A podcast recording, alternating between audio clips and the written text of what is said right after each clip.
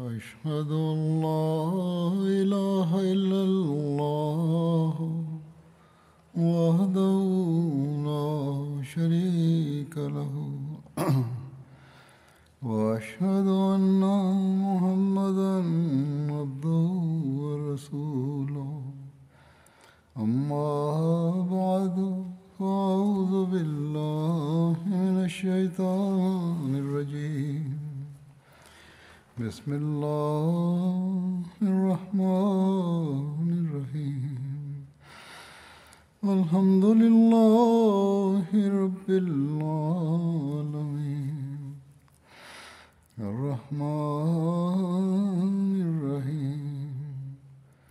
مالك يوم الدين. إياك نعبد وإياك نستعين اهدنا الصراط المستقيم. صراط الذين أنعمت عليهم. غير المغضوب عليهم ولا الضالين.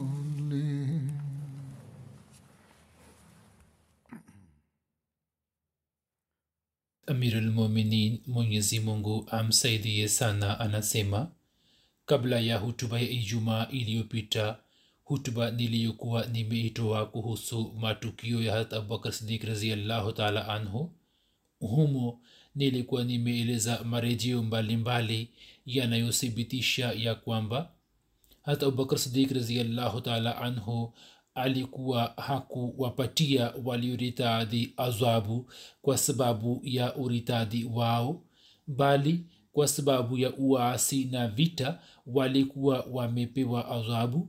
Kuhusiana na hilo hakimu mwadilifu wa zama hizi hata masihi maud alahsatu wassalam pia ameeleza ya kwamba katika zama za ukhalifa wa abubakar sidik raziallahu taala anhu walioritadi walikuwa wameasi na walikuwa wameleta vurugu na ufisadi. Hivyo akieleza kuhusu ujasiri na ushujaa wa abubakar sidik raziallahu taala anhu sayidina ahmad islam anasema kwamba jambo hili ni wazi kwa wahakiki wote ya kwamba muda wa ukhalifa wake ulikuwa ni muda wa hofu na masaibu. Hivyo mtume salallahu alehi alipofariki dunia islam na waislamu walikumbwa na masaibu. Wanafiki wengi wakaritadi na wakaanza kuongea zidi ya islam na kundi moja la wazushi wakadai madai ya utume. Na watu wengi wakaungana nao hadi takriban watu laki moja waliwajinga na wabaya wenye tabia mbaya wakaungana na musalma kazab na fitna zikaibuka na masaibu yakazidi na mabalaa yakawakumba wote na tetemeko kali likatokea kwa waaminio. Wakati ule watu wote wakajaribiwa na zikatokea hali zenye hofu na za kutisha na waaminio walikuwa na hali ya unyonge kana kwamba moto uwe umewashwa mioyoni mwao au wawe wamechinjwa na kisu. Mara walikuwa wakilia kwa sababu ya kuondokewa kwa mtume salallahu alehi wasallam na mara walikuwa wanalia kwa sababu ya fitina zilizotokea katika sura za moto wenye kuunguza amani ilikuwa imetoweka kabisa. Waleta fitina walikuwa wameenea kote kote na hofu ya waaminio ilikuwa imezidi mno. Na mioyo yao ilikuwa imekosa utulivu. Katika muda kama huo hata abubakar raziallahu taala anhu akachaguliwa kuwa mfalme na khalifa wa khatamanabiyin hali na tabia ya wanafiki makafiri na waliuritadhi ambayo yeye aliiona ikamfanya kuzama katika huzuni na ghamu. Yeye alikuwa akilia kama mvua ya masika inavyonyesha na machozi yake yalikuwa yakitiririka kama chimchim inayotiririka. Naye raziallahu anhu alikuwa akiwaombea waislamu na islam dua ya kheri kutoka kwa mola wake hata isha raziallahu taala anha anasimulia yeye anasema ya kwamba baba yangu alipofanywa kuwa khalifa na allah akamjalia uamiri hapo mwanzoni mwa ukhalifa wake yeye akashuhudia fitina za aina zote na njama za mitume waongo na uasi wa wanafiki na waritadhi zikitokea kila upande na masaibu mengi yakamfikia ambayo kama yangeikumba milima milima ile ingeanguka chini na kuwa vipande vipande. Lakini yeye alikuwa amejaaliwa subira kama mitume wanavyojaaliwa masihi maudlah salam anasema hadi msaada wa allah ukamfikia na manabii waongo wakauawa na waritadi wakaangamizwa fitna zikaondolewa na masaibu yakatoweka na swala likatatuliwa na swala la ukhalifa likaimarika na allah akawasalimisha waaminio kutoka mabalaa yote na akawabadilishia amani baada ya hofu yao na akawaimarishia dini yao na akawaongoza wingi na akawaangamiza wafisadi wote na akatimiza ahadi yake na akamsaidia mja wake abubakr sidik raziallahu anhu na akawamaliza viongozi waasi na masanamu yao na akatia haiba mioyoni mwa makafiri mpaka wao wakashindwa na mwishowe wakarejea na wakatubu. Na hiyo ndiyo ilikuwa ahadi ya mungu mwenye jalali naye ni mkweli kulikuwa kweli wote. Basi fikirini jinsi ahadi ya ukhalifa ilivyotimia kwa shani yake yote katika zati ya tobakasdik raziallahu anhu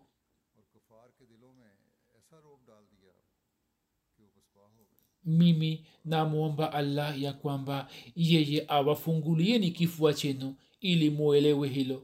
Hatmasihi maud anasema fikirini ya kwamba yeye alipochaguliwa kuwa khalifa waislamu walikuwa na hali gani? Islam kwa sababu ya masaibu ilikuwa na hali duni kama anavyokuwa mtu aliyeungua motoni. Kisha allah akairudishia islam nguvu yake na akaitoa kutoka kisima kirefu na manabii waongo wakauawa kwa adhabu iumizayo na walioritadi wakaangamizwa kama wanyama na allah akawajalia waaminio amani.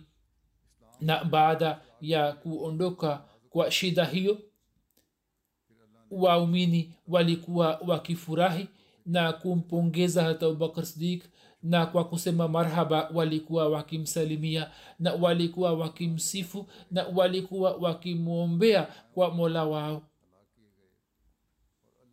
Walikuwa wakimheshimu na kuonyesha taadhima kwake na mapenzi yake yalikuwa yameingia mioyoni mwao. Nao katika maswala yao yote walikuwa wakimtii na kumshukuru nao wakanawarisha mioyo yao na nyuso zao na wakazidi katika upendo na mapenzi na kwa moyo wote wakamtii. Wao walikuwa wanamchukulia dhati yake kama dhati tukufu aliyesaidiwa na allah na hayo yote yalikuwa yametokana na uaminifu na yakini nzito ya abubakar sidik raziallahu anhu kuna kitabu chake cha kiarabu kiitwacho siri ya ukhalifa na hiyo ni tafsiri yake ya kiurdu. Ilipotokea fitina ya uritadi na uasi hata abubakar alikuwa ametuma vikosi kadhaa ili kumaliza fitina hiyo. Kama imekwisha elezwa hapo nyuma ya kwamba baada ya kifo cha mtume alehi takriban nchi nzima ya uharabuni ilikuwa imeritadhi. Walikuwepo watu ambao walikuwa wamekataa kutoa zaka hivyo mipango iliyofanywa zidi yao kutoka kwa hata abubakar habari zake zimekusha elezwa tayari. Kundi la pili linalotajwa hapa ni wale ambao pamoja na kuritadi kutoka islam walikuwa wameasi vile vile na walikuwa wanawaua waislamu. Hapo abubakar akanuia kuchukua hatua zidi yao. Hivyo imeendikwa katika bidaya wa nihaya ya kwamba kikosi cha usama kilipopumzika kidogo hata abubakar akiwa na jeshi la kiislam akatoka kutoka madina na kuelekea zulkasa ambayo inapatikana ikiwa na umbali wa safari ya siku moja na usiku mmoja kutoka madina. Zura anasema kwamba njia ya safari iliyokuwa ikitumiwa katika zama zile maswaba watukufu ambao hat pia alikuwa mmoja wao walikuwa wanamwomba hat abubakar ya kwamba yeye arejee madina. Na kwa ajili ya kupigana na waarabu yeye amtume mtu mwingine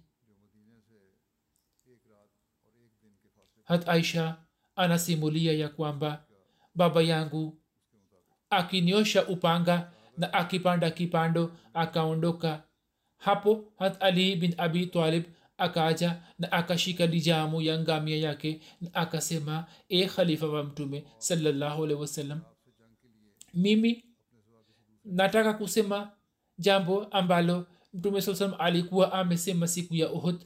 Kwa nini umeshika upanga kwa sababu ya nafsi yako na uhai wako usitutie katika shida. Hata ali akamwambia hata ya kwamba kuhusu uhai wako usitutie katika shida. Wallahi ukipata shida fulani basi baada yako nizamu ya islam itakuwa imekwisha kabisa. Hapo abubakar akarejea nyuma na akatuma jeshi kwenda mbele. Jeshi lahat usama lilipopumzika tayari na vipando vyao pia wakachangamka. Na mali za zaka pia zikaaja kwa wingi zilizokuwa zaidi kuliko mahitajio ya waislamu. Hapo bakar akaandaa jeshi na akatayarisha bendera kumi na moja. Bendera moja alifunga kwa ajili ya khalid bin walid na akamwamuru kwenda kupigana na tuleha bin khuwailid na akimaliza naye aende kupambana na butaha bin malik bin nuwera hao wote walikuwa wameritadi na walikuwa na mpango wa kupigana vita. Butaha ni jina la chimchim moja katika eneo la banu asad. Yeye akamtuma katika eneo hilo akafunga bendera moja kwa ajili ya ikrma bin abu jehel na akamwamuru kupigana na musalma kazab bendera ya tatu akafunga kwa ajili ya hadrat muhajir bin abu umaya na akamwamrisha kupigana na majeshi ya ansi. Kisha awasaidie abnaa waliokuwa wanapambana na kais bin makshush na watu wa yemen. Abna walikuwa watoto wa kaumu moja ya waajemi ambao walikuwa wameifanya yemeni kuwa watani wao na walikuwa wameua kina mama wa arabu. Na akasema kwamba akimaliza nao aende hazarmaut ili kupambana na kinda. Hatmaut pia ni eneo moja la yemen bendera ya nne akaifunga kwa ajili ya khalid bin said bin as na akamtuma upande wa hamkaten ambayo inapatikana mpakani mwa siria bendera ya tano akafunga kwa ajili ya amr bin as na akamwamuru kupambana na makundi ya kuda wadia na haris. Bendera ya sita akaitayarisha kwa ajili ya hazrat huzafa bin mehsan ghalfani na akamwamuru kuelekea kwa watu wa daba. Daba ilikuwa soko moja la waarabu katika uman ilikuwa mji mkongwe na mashuhuri wa uman na soko hilo lilikuwa kule. Bendera ya saba akatayarisha na kufunga kwa ajili ya arfaja harsama na akamwamrisha kwenda mahra mahra ni jina la eneo moja la yemen. Hata abubakar akawaambia wote wawili wajumuike katika sehemu moja lakini maeneo waliyokabidhiwa katika maeneo haya wao watakuwa amiri juu ya wengine.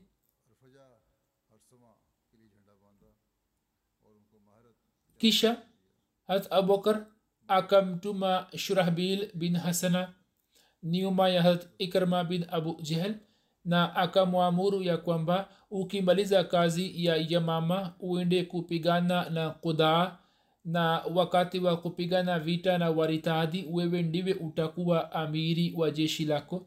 Bendera ya tisa akaifunga kwa ajili ya tarika bin hajis na akamwamuru kupigana na banu sulaim na hawazan bendera ya kumi akafunga kwa ajili ya suaid bin mukarin na akamwamrisha ya kwamba yeye aende katika eneo la tihama la yemen. Na bendera ya kumi na moja akafunga kwa ajili ya ala bin hazrmi na akamwamuru kwenda bahrain. Hivyo maamiri hawa wote wakatoka zulkasa na kuelekea katika maeneo yao. Hat abubakar akamwamuru amiri wa kila kikosi ya kwamba maeneo ambayo watayapita wachukue waislamu wenye nguvu pamoja nao na wengine wenye nguvu wawaache kule kule katika maeneo yao kwa ajili ya kuyalinda. Mwandishi mmoja akieleza utaratibu huo wahat abubakar anaandika ya kwamba zulkasa ilifanywa kuwa makao makuu ya kijeshi na kutoka hapo majeshi ya kiislam yenye nizamu kwa ajili ya kukanyaga mipango ya kuritadhi yakaelekea katika maeneo mbalimbali. Mpango uliopangwa na abubakar na utaratibu aliotumia wa kugawa majeshi unatuambia ya kwamba hata abubakar alikuwa na elimu nzito ya jiografia na alikuwa anajua sana alama za ardhi na ramani ya ardhi na njia za uarabuni kana kwamba nchi nzima pamoja na ramani yake ilikuwa mbele ya macho yake kama katika zama za kisasa inavyotokea katika vituo mbalimbali vinavyokuwa na teknolojia mpya wa kisasa? Mtu yeyote atakaye tafakari juu ya utaratibu uliopangwa wa kutuma vikosi na kisha kujumuisha katika sehemu moja na kisha kuvipeleka katika sehemu zingine. Yeye atapata kujua na kufahamu ya kwamba mpango huo ulikuwa umepangwa kwa uangalizi na kwa umakini mkubwa na mawasiliano kati ya majeshi yalikwepo kwa imara na hata abubakar alikuwa anajua ya kwamba jeshi lake liko wapi. Alikuwa na habari zote kuhusu mipango ya majeshi na alikuwa anajua kwamba majeshi yake wamepata mafanikio gani na kesho wana mpango gani. Nizamu ya mawasiliano ilikuwa imara sana na habari za vita zilikuwa zinamfikia abubakar kwa wakati katika madina.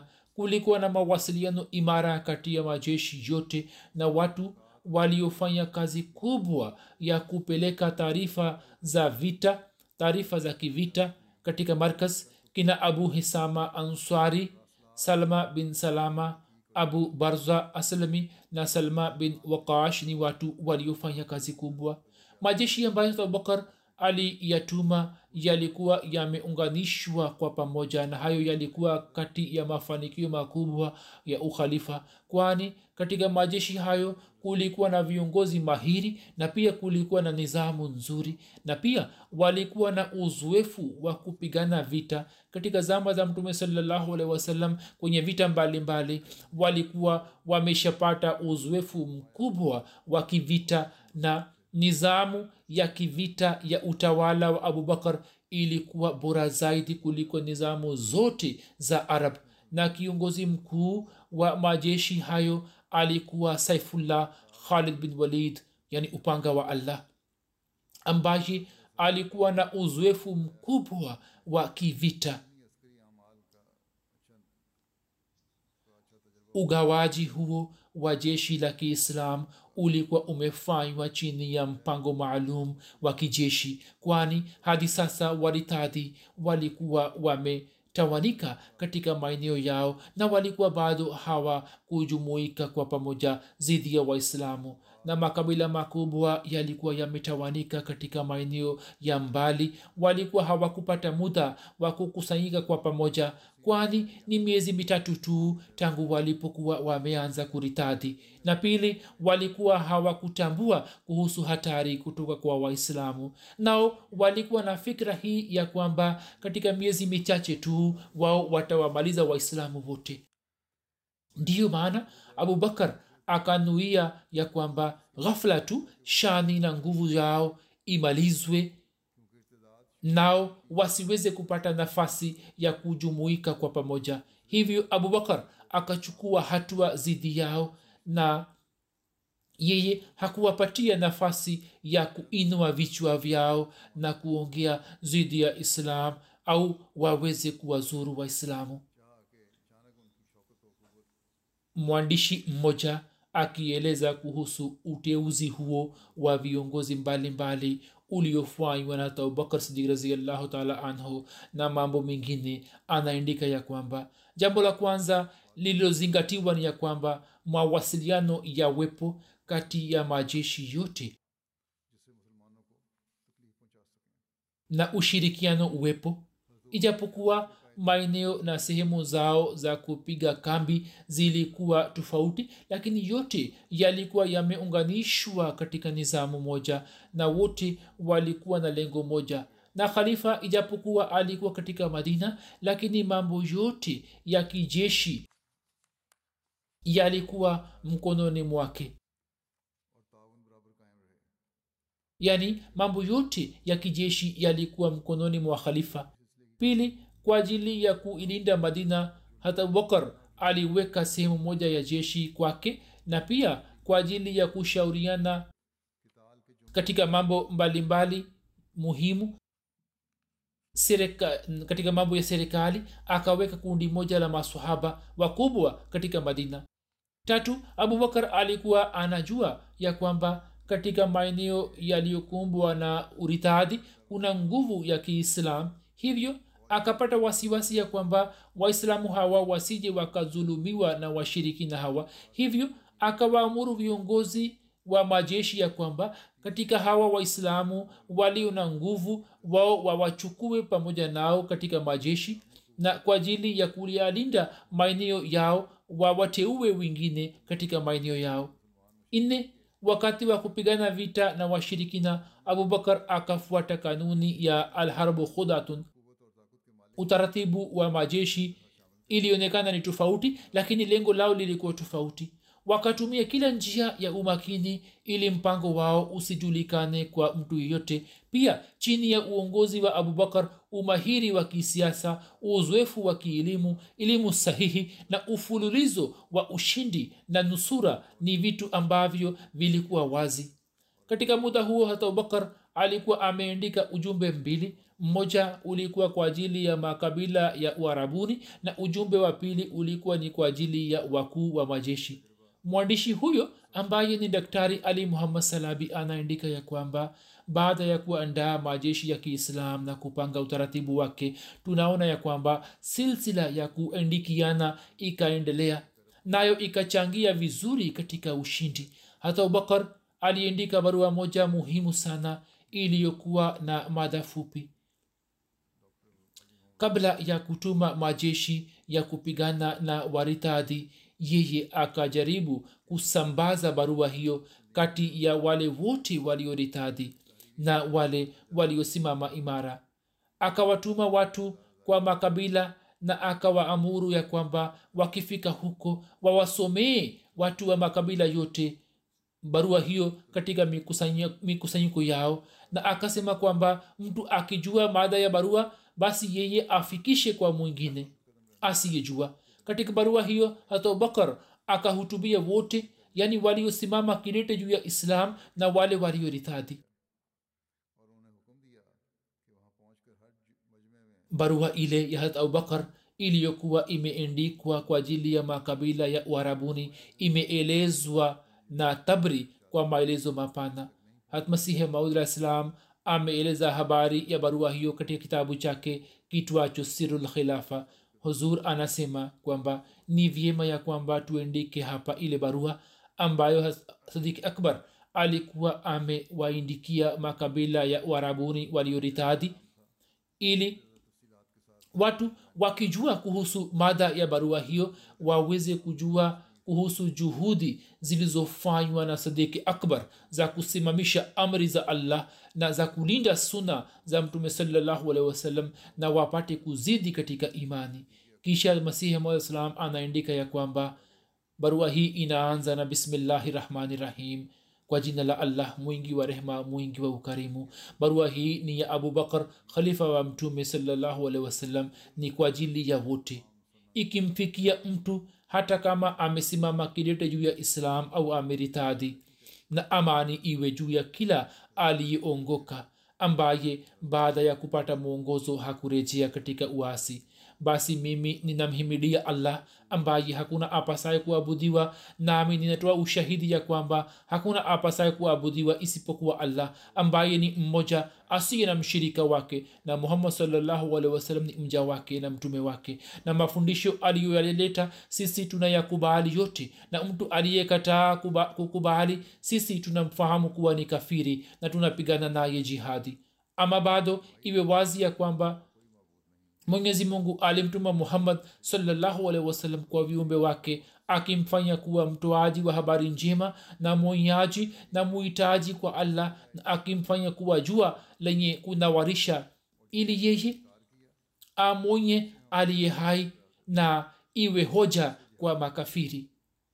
Mwenyezi mungu alimwongoza mtu kwa haki aliyemkubali mtume salllahu alehi wasallam. Na mtu aliyegeuza mgongo wake mtume salllahu alehi wasallam akapigana naye vita hadi yeye akaja tawano karhan katika islam.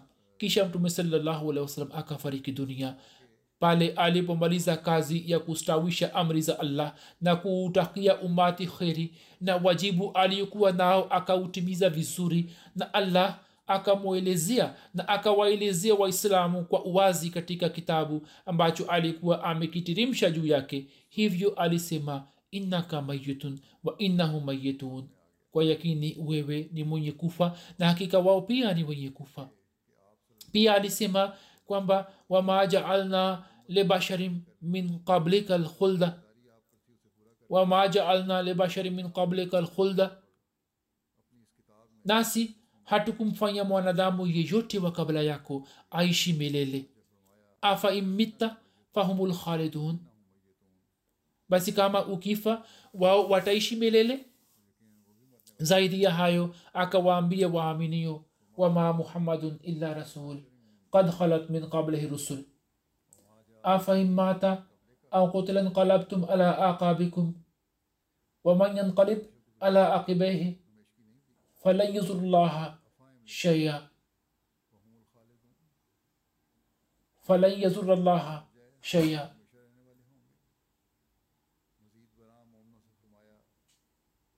ومن ينقلب على عقبيه فلن يزر الله شيئا. وسيجزي الله الشاكرين. نسي محمد إلى يوم تومي bila shaka wamekwisha fariki kabla yake mitume. Je akifa au akiwawa mtarudi nyuma kwa visigino vyenu? Na atakayerudi nyuma kwa visigino vyake hata mzuru allah chochote. Na na allah bila shaka atawalipa wanaoshukuru. Kisha yeye anaandika ya kwamba basi yule aliyekuwa aki anamwabudu muhammad saa ajue ya kwamba muhammad amekufa tayari na aliyekuwa anamwabudu allah aliye mmoja asiye na mshirika wake ajue ya kwamba allah anamtazama. Ni mwenye uzima mhifadhi wa milele wala hatakufa.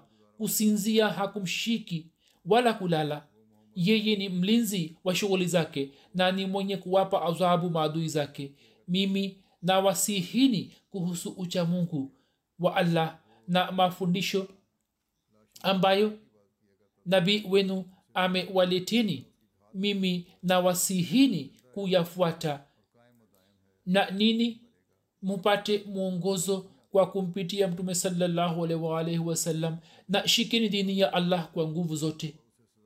Kwani kila mtu ambaye allah asiyemwongoza ni mtu aliyepotea na kila mtu asiyemwokoa allah yeye ataingia katika majaribio. Na mtu asiyesaidia na mtu asiyesaidiwa na allah ye hana msaidizi yeyote.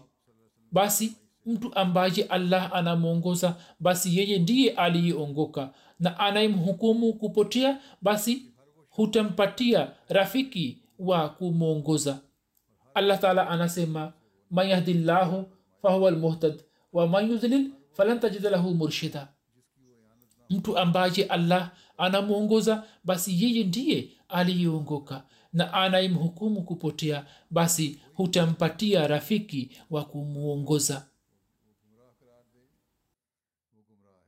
na matendo yake yote aliyoyafanya duniani wakati ule hayatakubaliwa.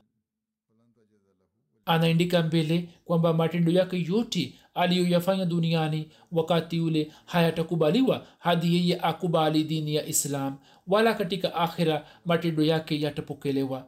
Na jambo hili limenifikia ya kwamba baadhi yenu baada ya kukubali islam na kutekeleza amri zake mkimdanganya allah na kushika ujinga katika swala lake na kwa kumtii shetani mmeritadi kutoka dini yenu.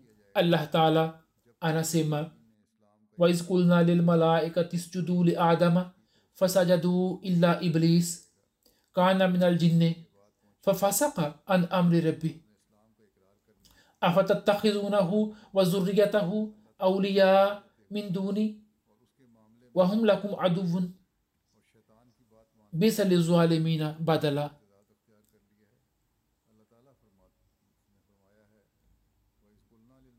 nakumbukeni tulipowaambia malaika mtini adamu basi wakamtii isipokuwa iblisi.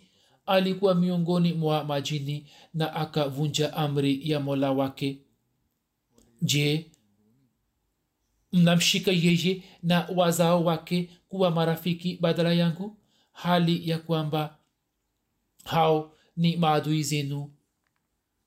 Ni baya lilioje kwa wazalimu badilisho hili pia alisema inna shaitana lakum aduwun fattakhizuhu aduwa innama yad'u hizbahu liyakunu min ashabi sair kwa yakini shetani ni adui yenu basi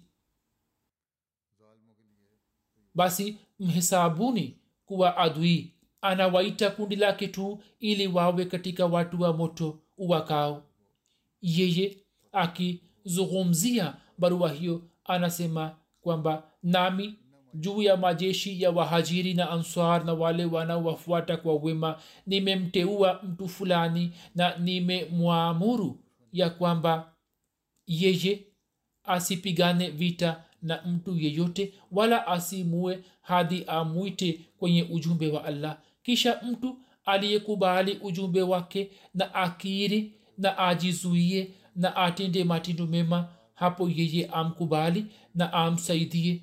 Na mtu ambaye akikataa basi mimi nimemwamuru ya kwamba yeye apigane naye vita na akipata ushindi juu yake basi asimwachi yeyote au amuunguze kwa moto amchome kwa moto na kwa njia zote awaue na awateke wanawake na watoto na asikubali kitu chochote isipokuwa islam. Kisha mtu ambaye akimtii hiyo itakuwa bora kwake. Na mtu ambaye akimkataa basi yeye hataweza kumshinda allah.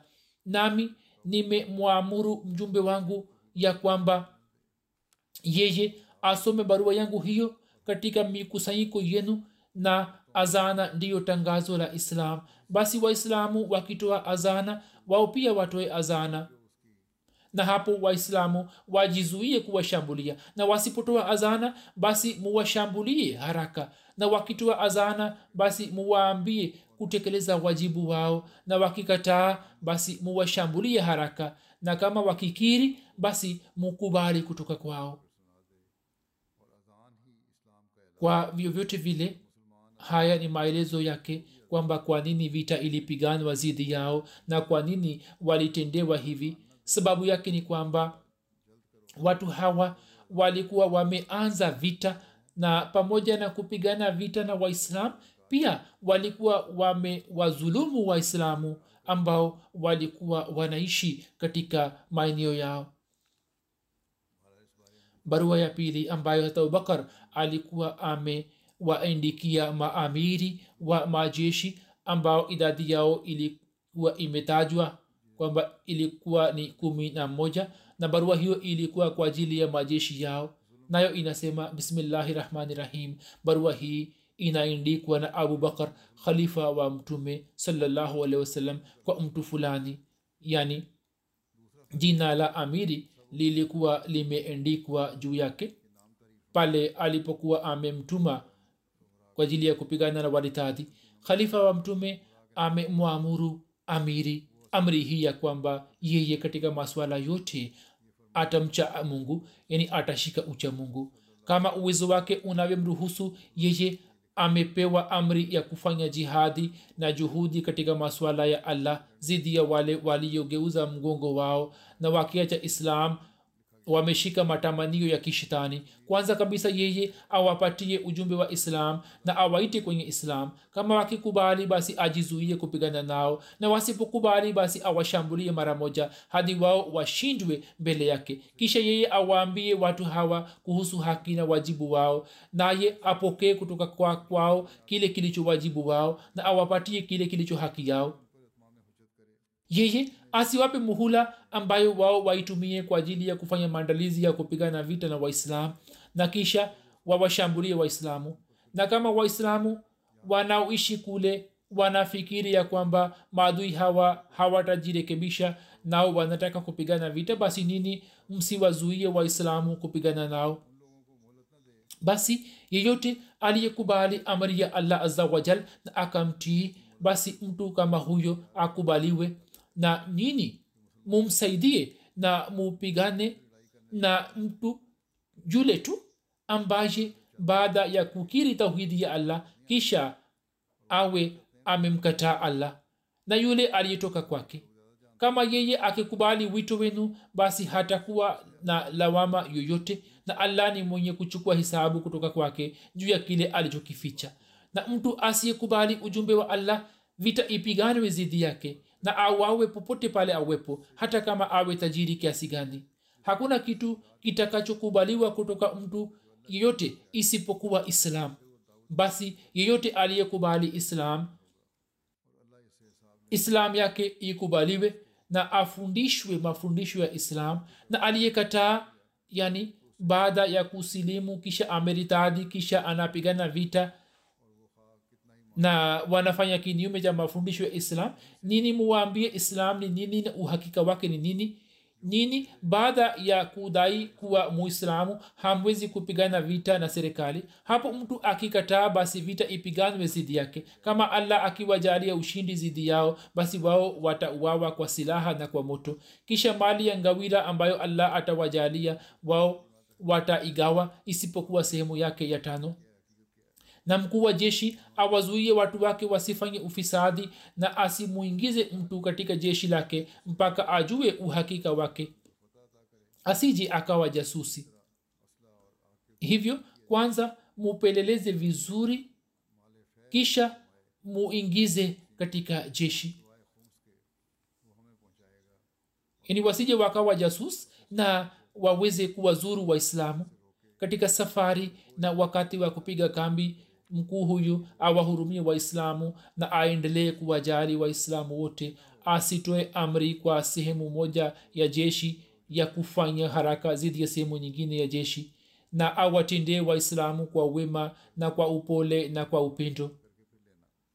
Huzur anasema kwamba kuna mambo ambayo yanahitaji ufafanuzi wake lakini ufafanuzi wake haujatolewa hapa saa nyingine maana zinazochukuliwa zinaonyesha picha isiyo sahihi ya islam. Ufafanuzi wake nimekushatoa katika hutuba yangu ya nyuma ya kwamba watu hawa wote walioritadi walipigana vita na sio kwamba walipigana vita tu bali waislamu ambao walikuwa wanaishi katika maeneo yao wao wakafanya zuluma juu yao wakawaua wakawaunguza na wakateketeza nyumba zao na wakawatupa katika moto hapo zidi ya watu hawa hata abubakar akasema kwamba lazima tutalipiza kisasi. Na kama hat- masihi maud pia alivyoeleza kuhusu barua ile hata abubakar akasema kwamba watu hawa wapewe adhabu ile ile kwani hii ndiyo amri ya kurani tukufu na amri ya allah kwamba malipo ya ubaya ni ubaya ulio sawa nao. Lakini kuna mwandishi mmoja ali muhammad salabi ameandika ufafanuzi wake anasema ya kwamba habari hii inayosemwa ya kuwa walioritadhi wachomwe motoni. Anasema kwamba kumpa mtu adhabu ya kumchoma moto ni jambo ambalo si sahihi si halali. Hata kuna kauli ya mtume salaa salam isemayo kuwa inna nara la yuazibuha illallah yani kutoa adhabu ya moto ni kazi ya allah pekee. Lakini hapa amri ya kuwachoma moto ilikuwa imetolewa kwa sababu wao walikuwa wamewachoma moto waumini. Hivyo hiyo ilikuwa ni kama kulipiza kisasi. Katika kitabu hicho hicho imeandikwa ya kwamba mtu ambaye akikataa kurejea katika safu za waislam na asimame kidete juu ya uritadi wake yeye ni miongoni mwa muharibin yani wanaopigana vita. Hivyo kumvamia yeye ni kitu cha lazima hivyo yeye auawe na achomwe moto. Mwenyezi mungu amesema katika kurani tukufu ya kwamba kama wao wanawatieni katika shida basi nini muwape adhabu kama wao walivyowatendeni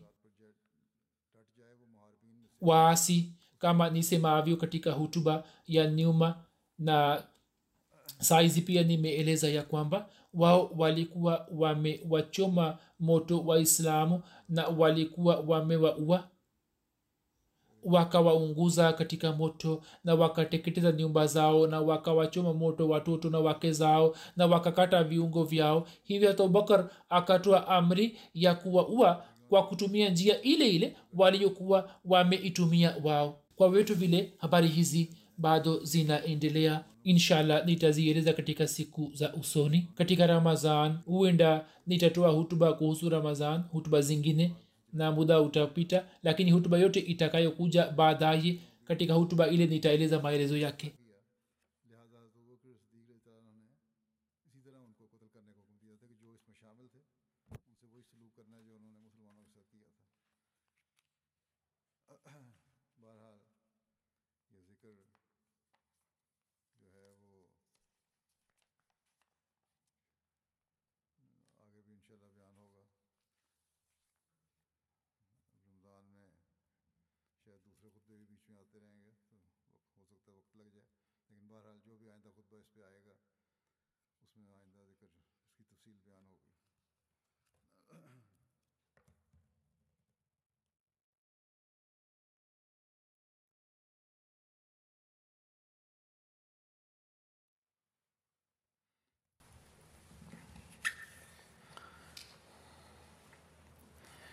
الحمد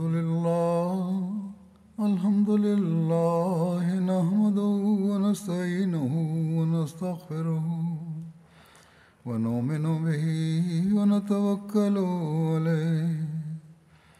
ونعوذ بالله من شرور أنفسنا ومن سيئات أعمالنا. من يهده الله فلا مضل له ومن يضلل فلا هادي له. ونشهد أن لا إله إلا الله ونشهد أن محمدا عبده ورسوله. عباد الله رحمكم الله. إن الله يأمر بالعدل واللسان وإيتاء ذي القربى وينهى عن الفحشاء والمنكر والبغي يعظكم لعلكم تذكرون. اذكروا الله يذكركم وادعوه يستجب لكم ولذكر الله أكبر.